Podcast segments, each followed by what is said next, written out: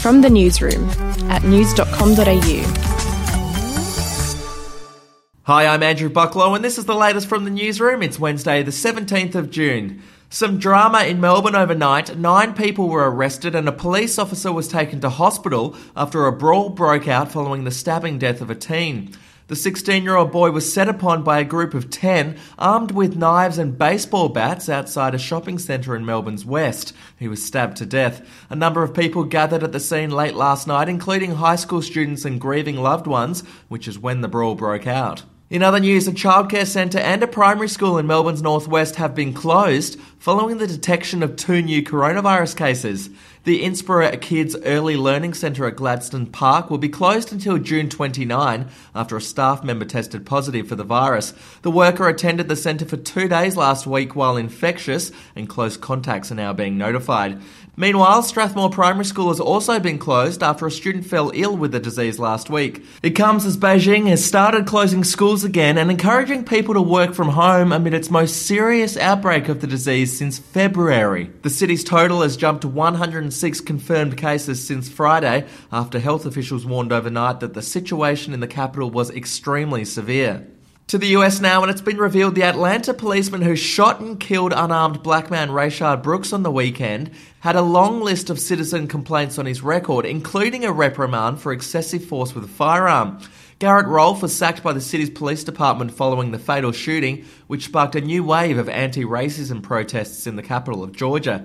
Documents reveal Mr. Rolfe received a written reprimand in 2017 based on a complaint involving force with a firearm. His file included 12 other incidents ranging from vehicle accidents to citizens' complaints. In other news, Madeleine McCann's parents say they have not received a letter from German police confirming their daughter is dead. Reports swirled yesterday that the McCanns had been sent a letter from German authorities informing them that there was concrete evidence Maddie was killed after her disappearance in 2007. In a statement posted online, the parents, Kate and Gerry, denied the existence of any such letter. We'll take a break.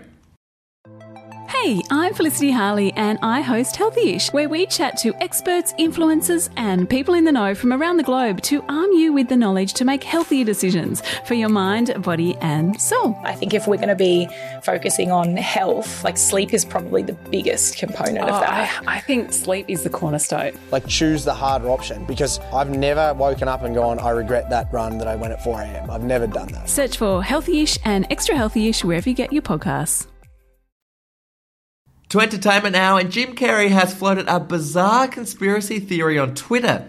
He suggested that Donald Trump may be the first US president to defect to a foreign country. The actor suggested that Trump will soon be making preliminary trips to Russia in an effort to defect should Joe Biden win the presidential election in November.